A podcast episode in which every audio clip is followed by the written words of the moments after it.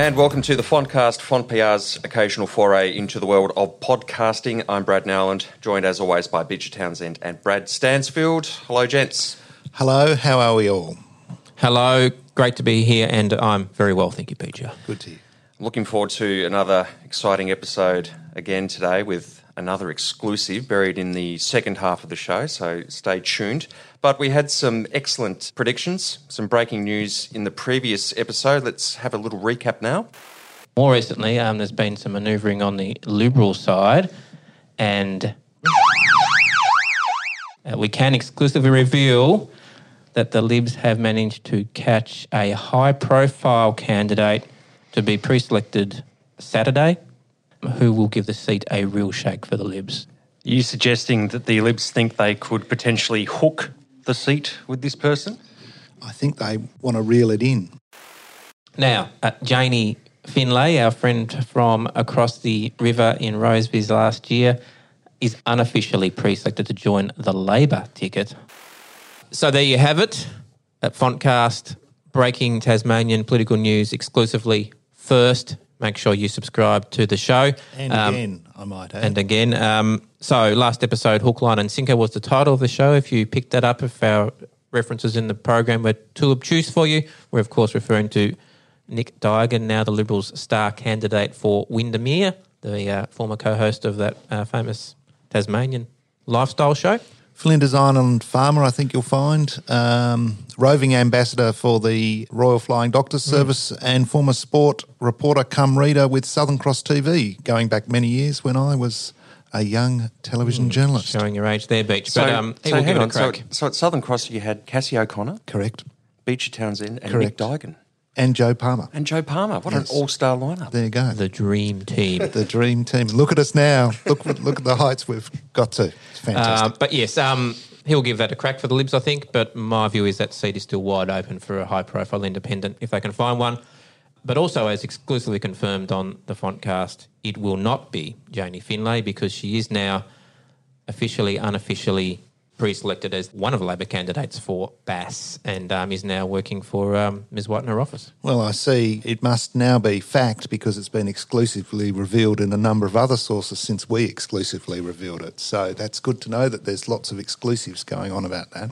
Um, you know, there's going to be some interesting developments in the north. I've got to say, in my view, Nick Duigan, or Dykes as he's colloquially known, is a strong candidate. Geoff Lyons is well recognised. I think it'll come down to the campaign, but you'd suspect that Nick will sway the day. And obviously, Janie's a great scout. That was a prediction. Mark it down. Oh, there you go. Okay. Yep. Thank you. Um, uh, Janie is a very good scalp for the ALP. I suspect that will be a great little win for them and make Bass a very interesting electorate to watch. No doubt Michelle will be looking at that with a wry eye, thinking about how she's going to run her campaign. So that'll be an interesting thing for the election. All right, and we'll talk about the state of Tasmanian politics and the next election in particular a little bit later on in the show. But firstly, I just wanted to jump over to WA. There was an election on Saturday, and the Western Australian Liberals were handed their proverbial on a plate by Mark McGowan. Brad, what do you make of that, and what are the lessons for the Tasmanian Labor Party in particular? Well, what a disaster, what a debacle. A lot of lessons. Uh, I think, look, McGowan was popular. Of course he was popular, you know, um, as is Gutwein, as was Palaszczuk, um, as is Andrews, despite everything. But the Libs did everything wrong to contribute to that result. It was not just his popularity. I mean, they um, changed leader three times in lead up to the election, ended up with the, you know, 34-year-old proposing to be the Premier of the state, first termer. Uh, that poor candidate pre-selection, we all know about that. They had a terrible campaign, including an energy policy, which um, you know it can't look like it came out of Green Party Central. And worst of all, uh, they conceded defeat three weeks out. Now, I'm a big believer in bandwagon theory when it comes to elections. I believe, particularly in Tasmania, people like to vote for winners. No one wants to vote for a loser. And when you've got the leader of the opposition saying, I'm a loser, well, guess what? Yeah, look, I, I tend to agree with you. I'm having a bit of a trip down memory lane today, reflecting on a number of issues, and uh, this one does remind me of Bob Cheek's uh, failed campaign from many years ago. you'd have to say in politics it's about a contest. And if there's no contest, well, what can you do but expect the worst to happen? I'm surprised the party elders of the Liberal Party let this happen, but there's no doubt some people were arguing that they knew best, or it was just a just a fight to save your own backside in the process. Regardless, it's an absolute train wreck. Politics is about political parties and robust oppositions, and there is now no robust opposition in Western Australia. I've already got a number of colleagues who have been contacted about having to lift their game in terms of any commentary in that state simply because there won't be an opposition there. So there it is. It could snap back pretty quickly, though. We saw a almost similar thing happen in Queensland, where Labor were nearly wiped out. There was about seven or eight seats, I think, and within a term, they were roaring back into into government. Um, and you know, Palaszczuk looks unassailable. Well, you'd have to say, I mean, I agree. You know, there's a fantastic opportunity in Western Australia if you're young and keen and want a career in politics because there's plenty of opportunity there. And you would have to say there'll be a natural swing back mm. and there'll be an opportunity to come back, regroup, and, and reconsider it. And hopefully there will be a good process of renewal. But in the meantime, the glorious socialist utopia that is Western Australia will continue. Mm. And they might secede, they might do anything for the next election. You never know. Mm. Um, and I think importantly for other jurisdictions, this once again just proves that Ronald Reagan's maxim of uh, always dance with the one that brung you mm. is, um, is well and truly the, the right approach. And for mine, the, the lesson for Tasmanian Labor would be start reflecting the community that you're going to ask to vote for you rather than um, any particular political ideology. That's that's what um, the Western Australian election told me. I think we've had this discussion before, haven't we? But that's uh, exactly right. Don't forget your base. Mm, absolutely. So let's move on to Tasmanian politics now. Clearly, the dominant event over the last few days has been the Premier's State of the State Hang on, wasn't address. It, wasn't it a budget? Well, it was a budget without numbers. Ah. It was um, it was an extraordinary uh, document, and around the office we've called it the Premier's PESRAC policy pinata. PESRAC got out the papier mache and they sculpted a nice looking donkey for the Premier and he we, hung, it, hung it up in a tree outside Parliament. He belted it with the stick, and all sorts of policies came falling out. Some good, some indifferent, and some incredibly bad. But the, the one thing that really surprised me is there has been no serious questioning about how much all of this will cost. Mm. Some of those policies will be in the hundreds of millions of dollars. This will have a substantial and significant impact on the budget, not just this year, but for many, many years to come. And there's not a single dollar figure attached to the document at all. It's it's oh, remarkable. there was a fair bit of money outlined for certain piece of land in Hobart. Yeah, glorious and very enlightened decision that one. and uh, and I see that you know land tax has been quietly reformed as well. That will cost potentially hundreds of millions of dollars a year. Not that I'm for higher land tax, but um, but that is a huge policy shift that will have massive implications for the budget and very little questioning from mm. Labor or from the media for that matter as to how much it will cost. I think that there were a couple of questions raised, and the government simply said, "Oh well, we'll, we'll cover that in the budget." Well, you know, that's not until August. Yeah, I can't imagine. Well, I can imagine what would happen if um, the Labor Party put out a similar document in opposition without any numbers attached to it. Mm. Uh, they would be torn to shreds by the government.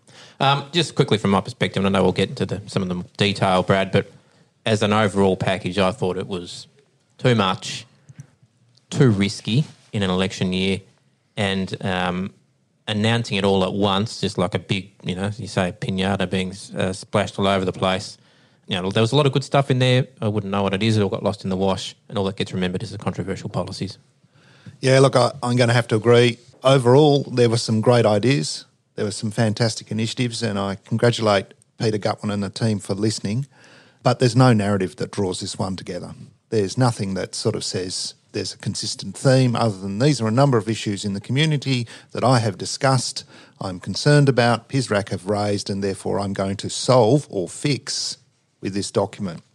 You'd have to say the next step will be the government trying to draw these details together and create a narrative around it, but they haven't started with a narrative, so they've got a bit of an omelette and they're going to have to try and unscramble it to make it into perhaps some boiled eggs. And unfortunately, they've lost the narrative, and the opposition and the media will now simply pick out all of the controversial policies and focus on them instead. And and all of the good stuff that's in there, and there is some good stuff in there, will get um, will get overlooked. But more broadly, I just wanted to draw your attention to the fact that once again we're um, we're going down this avenue of advice and being compelled to follow the advice 100% and uh, and not actually having any capacity to make independent decisions. Is government taking this advice routine to the extreme, and is there a problem with that? Uh, yes, and yes. As some people may know, um, you know, I, I grew up on, on King Island, and back then on King Island, we had one TV station, uh, ABC, good old ABC back in those days. And they used to broadcast every night this outstanding uh, British, uh, I thought it was a documentary, turned out to be a piece of fiction, um, a show called Yes Minister and then Yes Prime Minister. A- and the main, well, I think he was the main ca- uh, character in that, uh, Sir Humphrey Appleby, um, ha- often had very sage advice, which um, I think people should take more seriously. And one of those very important pieces of advice is never commission an inquiry unless you know what the outcome is going to be. And clearly, the government did not take that on vice on board when they commissioned this PESRAC process. Um, outsourcing policy to an unelected group is never a good idea. It always ends badly. Um, and now you've got the government agreeing to 52 policies of varying, there's more than 52, some of them have got sub points of varying quality. The only other point I want to make quickly is that you know, there's been this claim made by PESRAC and echoed by the government that they consulted widely, the biggest consultation process in the history of Tasmania. You know, three and a half thousand people, blah, de blah. I had a quick look through some of the detail of this, and, you know, I wouldn't call an opt in survey monkey, which is overwhelmingly weighted to Hobart, as is clearly outlined in the document, as being a wide consultation. And perhaps that explains some of the um, policies that we've got at the end of it. Right, and let's move on to the policy that Labor has picked up, surprise, surprise, which is the shock announcement that the government would um, blow up TAFE and try and recast it in its own image. Beach, I know you've got some strong feelings on this. What do you think? Look, I, as you know, mix in business circles and I speak with business leaders types, as it do. Must be why I wear a tie. That's why you're the managing director. Managing director, the big guy. And what I would say is you speak to anybody in business, not everybody, but many people in business, and they will e- express great concern with TAFE and great concern with the system. So I think it is fair to say, from a business point of view, that there is a significant need for reform of TAFE. The other aspect to hold in mind is we have this proliferation that, you know, if you're uh, going to educate your kids well, you must send them to university. Well, there are plenty of kids out there that would probably do better if they went to TAFE. So I suppose I'd make the point that it is clear that TAFE needs to move with the times. And the one thing that's occurred in the Tasmanian education system is there hasn't been a lot of change for a lot of time. So the problem is when you go to change it, it's highly controversial. I have no doubt that'll be the case. I question the timing, but I certainly believe that it is time for change at TAFE. Look, I think it's the wrong policy, the wrong process, and the wrong outcome. Everything about this has been an absolute debacle. And um, It's only 48 hours old. Well, no, no, but this is, but the point is, they had they had some chats with a few business groups. Fine, that's Survey great, monkey. Yeah. and a, sur- and they sent out a survey monkey. Yeah. but that is not consultation. You know, they haven't engaged with the experts in the field, their workforce, which I think is an absolute tragedy because these are the people who are going to have to implement the changes. And they haven't actually had a say in the process. Oh, The- come on. Now, let, us get serious about this. No, Everybody have- knows that TAFE has needed significant reform for many years, That's right? fine. There's, there's no question about that. That's the fine, timing but, is... but don't do it in a one-sided fashion.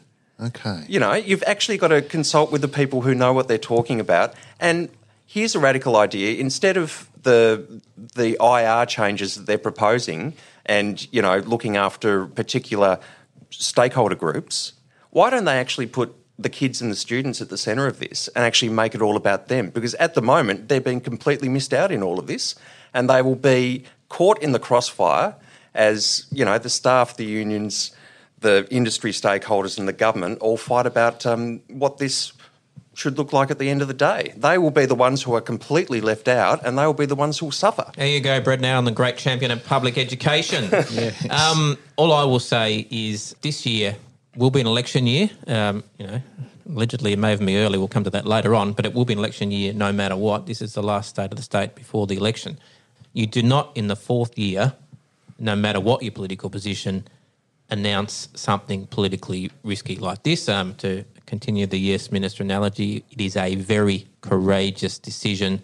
Um, you know, line that up with the um, the green lighting of the um, sale of momentum, or as is being said and will be said in a scare campaign, the, the start of the privatisation of the hydro. And um, I think Labor Party must have been pinching themselves that mm. this was actually happening when they uh, heard the Premier say this the and, other day. And here's a bit of a prediction for you as well, Brad. I think this will be the high watermark of where this policy goes. I think from here on in until mm. the election, it will be crab walked back gradually. Yep. And well, painfully. Yeah, you know, and when I talk about my little trip down memory lane, I've got to say, you know, this has got all the hallmarks of directions. And for those that aren't familiar with it, you know, at the tail end of the Rundle government, they came up with a whole series of significant reforms for Tasmania, most of which were good ideas, sound thoughts, but at the tail end of political process is not the time to start announcing radical reform. And there was an early election as a consequence of the direction statement. Before we get to that, radical reform, Becher, local government reform is on the agenda. Yes, so I should be happy, but I'm not. I've got to say, this is a complete waste of time. Local government, as we know, is 35% inefficient. As you always tell us. Yep. But they are not going to vote themselves out of a job. and we're going to end up with a series of claptrap articles about the benefits of resource sharing across local government. The bottom line is local government reform is about making the back office more efficient so you can deliver more services like roads and footpaths, poo and parks. You could even get, you could still keep your representation through a ward system. Just uh, do something about your back office. But these people are not going to vote themselves out of a job. This is not going to occur. This is a complete waste of time quite sure what you meant by poo in parks. I assume you meant dog poo. Um, there's a lot of that in parks. But um, well, I think, I, think, if you talk to local government, they still seem to own and run Taswater, so it's still ah, about poo okay. and parks. All right. Yes. Um, all I will say is um, the fact that this um, uh, new policy, supreme policy policy making body that above the cabinet called the PESRAC thought that they could get the parliament to sit around and hold hands and sing kumbaya while we all agree how to forcibly merge local government and, and as you say, vote themselves out is completely out of touch with reality and does just show what happens when you outsource your policy to unelected people. And I must say, the fact that the government didn't just chuck that idea straight out the door and actually agreed to it is even more concerning. Well, it does show a lack of thought and a lack of strategy. And I think that's the one thing that's remarkable about this entire process, right? Is the narrative, the one theme that draws it all together seems to be missing. And that's that's that's really the biggest issue at the heart of this. Mm. Plenty of individual ideas that are great on their own, but what does it do? What does it say? And where does it take the state? I think it's going to create arguments, it's going to create confusion, and it's going to distract the government from mm. getting its message across. You know, there's no doubt. You look at Western Australia, look at other states. Clearly, clearly, there is a sense that if you're the incumbent incumbent government, you've got a you know electorally a strong place to be. But I still don't think that's smart. And it could come back to bite them as well. So let's move on to the election. There was an interview a day or two after the State of the State on ABC, and the Premier made it pretty clear that he's not just open to, but actively considering an early election. My prediction. Hang on, is this an exclusive? Well, yeah, an exclusive prediction. exclusive prediction. Does that mean when other people report it's just an exclusive? That's or, right. Yeah. Um, so, budget day is set down for August the 26th. Yep. The prevailing thought is that as soon as the budget is brought down, the Premier will then call the election. Given that there's a requirement for a six week campaign, that would make election day either the 2nd or the 9th of October. There you have it. Exclusive revealed first by Brad Nowland on the Thanks. Fontcast. Yes. Um, I know you've got some other thoughts about that, but just quickly, I- what I would say is um, I think an early election is a very, very bad idea. Um, I think you always lose skin when you go early, and um, it would not be sensible to do so. This thought of having a budget and then running straight to the polls, well, the last bloke to try that was Malcolm Turnbull, and he lost, nearly lost government. I would, so, if I was uh, still, um, you know, a person of influence within the government, I would be suggesting you you should absolutely see it out until March next year. Absolutely, and and there's still a lot of work for the government to do. If you look at their position, you know they're riding high in the polls. There's no doubt about that, and you would have to say that they are in with a very good chance of um, of retaining government. But if you go around the electorates, it's a very different story. So you start off in say Braddon, you've got Jeremy Rockliff. He'll pull a lot of votes because he's very popular up there and has been for a very long time. Roger Jaensch, not so much. Uh, Felix Ellis, probably not either. Um, and I can't really see who their star candidate is that's going to get them back in the game. Maybe Adam Brooks potentially. If you go to Bass, they'll be they'll be fine. They've got the premier there. There'll be a halo effect. Um, Michael Ferguson still has very strong support in his community. Sarah Courtney's done a good job and, and should easily get back in. And I think there in Bass, it has been reported elsewhere. We give credit to other sources that report it. I think it was in the Examiner that the, the view is that she will save the furniture for Labor in Bass and make sure Libs don't get four. Michelle O'Byrne. No, no. And Janie Finlay, Janie, yeah. Janie would be the one that. Yeah, you well, make- you can keeps e- second seat. Yeah. You can easily see Labor getting two seats there. Uh, Jennifer Houston hasn't really bothered the scorers too much, but Janie uh, Finlay Yeah. will, will definitely give it a red hot go. If you look at Lyons, where you've got Mark Shelton and Guy Barnett basically fighting over the same votes in that northern chunk of the electorate, Tucker on the east coast, he'll go okay. He'll get you know some support up there, but the Libs are really lacking strong candidates in the southern part of Lyons. Is this where Ben, Mayor Ben Shaw, uh, post uh, Legco election, enters the room? That wouldn't be the, the worst outcome um, if he doesn't defeat Craig Farrell. The other thing to really focus their minds would be the fact that Sorell has grown exponentially since the last election. Basically, uh, since 2018, Sorell's exploded in terms of population. There'll be enough votes there to actually drive a quota, I think. There'll be around about 10,000. Well, the Libs' biggest um, vote getter in Southern Lyons last election was Jane Howlett, but she's obviously out of the picture now. Yeah, so they're going to. The Libs will need a very strong candidate in that Sorell area, or otherwise, Bec White will really hoover up some votes there and do very well. Clark, you know, a bit of a raffle. What does Madeleine Ogilvie do? What happens with Kristie Johnston? You would have to think Elise Archer will, will obviously um, get back in at the I top will. of the Um. I will confidently predict that Kristie Johnston will win a seat. There you go. So another another prediction. Mm. Yeah. You'd think that maybe Simon, someone like Simon Behrakis, if he puts his hand up, would be a strong contender for the Libs. And then you go to Franklin, and you know you've got you've got Jacquie Petrusma, not a, a, a huge vote getter, and you've got Nick Street again, not a huge vote getter. Where are they going to get the votes in Franklin? I, th- I think they'll fall over the line with two quotas quite easily, uh, well, comfortably potentially, but it's no sure thing. And if Labor finds some good candidates down south and on the eastern shore, So I think the point you're making is that Hare Clark makes this a lot more complicated than you know just you know cruising through an election like they did in WA. that's right. Hare Clark makes it a lot closer than what the polls would would suggest. Yeah, and if you were smart about your strategy, you'd go, well, we might not be able to win.